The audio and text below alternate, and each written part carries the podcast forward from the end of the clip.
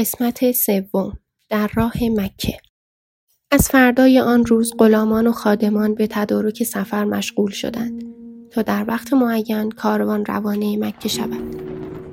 دایه و بزرگان قبیله با سعی و تلاش بسیار مجنون را راضی کردند که در این سفر همراه آنان گردد. ابتدا او را به حمام بردند تن و رویش را شستند بر تنش لباس نو پوشاندند و بر محمل آراسته ای سوارش کردند. با رفتن قبار اندوه و بیماری یک بار دیگر چهره زیبای قیس نمایان شد. در این سفر امیر انیس و همنشین فرزندش در کجاوه شد. در راه با سینه پرجوش و متلاطم ولی با ظاهری آرام زبان به نصیحت فرزند گشود. در هر فرصتی آنچه را لازم می‌دید می‌گفت و چشم و گوش فرزند را به ظرایف این جهان میگشود آن دم که جمال کعبه دریافت دریافتن مراد بشتافت. گفت ای پسر این نه جای بازی است. بشتاب که جای چاره سازی است. در حلقه کعبه حلقه کنده است. که از حلقه غم دو توان رست. گویا رب از این گذاف کاری توفیق دهم به رستگاری. دریاب که مبتلای عشقم. آزاد کن از بلای عشقم امیر گفت فرزند دل بندم میدانی که ما به سوی مکه می رویم.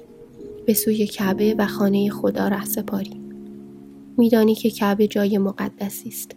مقدسترین مکان دنیا. در آنجا هر مشکلی حل می شود و هر گره بسته گشوده می گردد. تو نیز دست بر حلقه کعبه بزن و از خدا بخواه که تو را از این حلقه غم خلاص کند. از صمیم قلب از خدای بزرگ بخواه که از این زیاده روی در عشق تو را نجات دهد.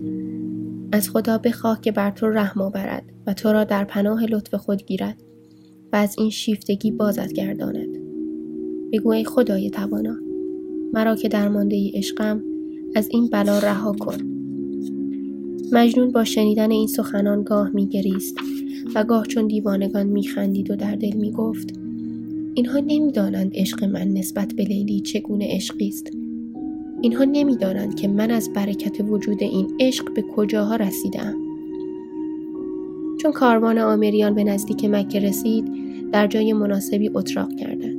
در دست پسر را گرفت و در هوای خنک شبانگاه به قدم زدن پرداختند. نمی‌خواست حتی لحظه ای از حال پسرش قافل شود. آنها حرف می‌زدند و راه می‌رفتند. تا اینکه به نزدیک چادرهای کاروان دیگری رسیدند. ناگهان از درون خیمه ای کسی لیلی را صدا زد. مجنون با شنیدن نام لیلی از هوش رفت و بر زمین افتاد. پدر در کنار پسر زانو زد و بی آنکه بداند چه کاری باید انجام دهد گریست. زائران دور آنها جمع شدند و به حال پسر و بر پریشان حالی پدر افسوس خوردند و بر سر و روی مجنون آب پاشیدند تا کم کم به هوش آمد. ولی باز هم رنگش زرد بود و حالش دگرگون پدر قیس با دیدن حال پسر و آنچه دیده بود یقین کرد که همه حرفها و نصیحتهایش بیحاصل بوده و ذره در قیس اثر نکرده است.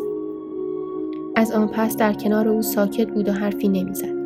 دیگر او را به حال خود گذاشته بود تا ببیند در موقع تواف کعبه چگونه با خدای خود راز و نیاز می کند و چه حاجتی از او می طلبد.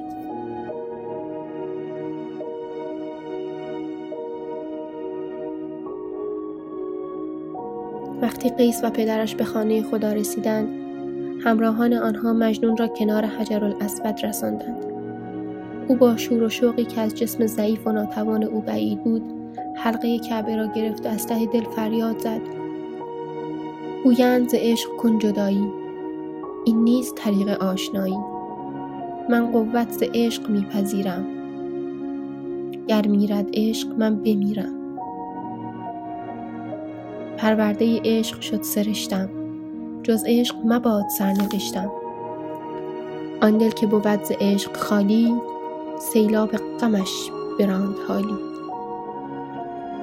خدایا خداوندا امروز که توفیق یافتم به زیارت خانه تو بیایم از تو می‌خواهم کاری کنی که در این راه تا نصار جان وفادار بمانم. مبادا روزی برسد که من حلقه بندگی این عشق در گوش نداشته باشم. پدرم و دیگران از من خواستند که از عشق خیش دست بردارم. ولی تو میدانی کسی که قدم به دنیای عشق گذاشت دیگر راه برگشت ندارد. کسی که طعم درد و رنج عشق را چشید جدایی از آن برایش غیر ممکن است. تو میدانی که من به این عشق زنده ام و اگر روزی آتش این عشق در دلم خاموش شود من نیز مردم گوشت و پوست من از عشق است. از تو می‌خواهم که هیچگاه این عشق را از من نگیری. زیرا می‌دانم دلی که از عشق خالی است سیلاب غم آن را با خود خواهد بود. مجنون بعد از گفتن این کلمات در کنار حجر الاسود با احترام زانو زد و زمین را سجده کرد و در همان حال گفت یارب به خدایی خداییت وانگه به کمال پادشاهیت که از عشق به قایتی رسانه تو ماند اگرچه من نمانم. از چشمه عشق ده مرا نور. وین سرمه مکن ز چشم من دور. گرچه ز شراب عشق مستم. عاشق تر از این کنم که هستم. خدایا تو را به بزرگی و عظمت خودت قسم می دهم که مرا در عشق به جایی برسان که اگر روزی جسم خاکی من در این دنیا نبود آوازه عشقم باقی باشد. خدایا مرا از چشمه عشق چنان سیراب کن که هرگز چشنه چیز دیگری نشود پدر و دیگر بزرگانی که همراه مجنون بودند از شنیدن دعاها و راز و نیازهای او سخت متأثر و دل شد. می داشت پدر به سوی او گوش که این قصه شنید گشت خاموش. دانست دلی اسیر دارد. دردی نه پذیر دارد. بعضی به آرامی اشک می ریختند پدر مجنون دیگر فهمیده بود که این عشق را راه چاره ای نیست. پس به خدا توکل کرد و به رضای او تن داد مجنون با چنان شور و خلوصی دعا می‌خواند و به درگاه خدا مینالید که انبوه مردمی که گرداگرد او بودند هیچ کس نتوانست به مجنون چیزی بگوید و در کار او دخالت کند. وقتی سرانجام از جا برخاست و از کنار حجر الاسود فاصله گرفت با بیپروایی خطاب به پدرش گفت می‌خواهم از همینجا یک سره به نجد بروم. از این حرف قیس همه فهمیدند که چاره جز رفتن ندارد و حتی اگر قیس را به زنجیر هم بکشند او به دیار معشوق خواهد رفت. همی که کاروان به مقصد رسید مجنون راه نجد را در پیش گرفت و چون گردبادی خود را به آنجا رساند.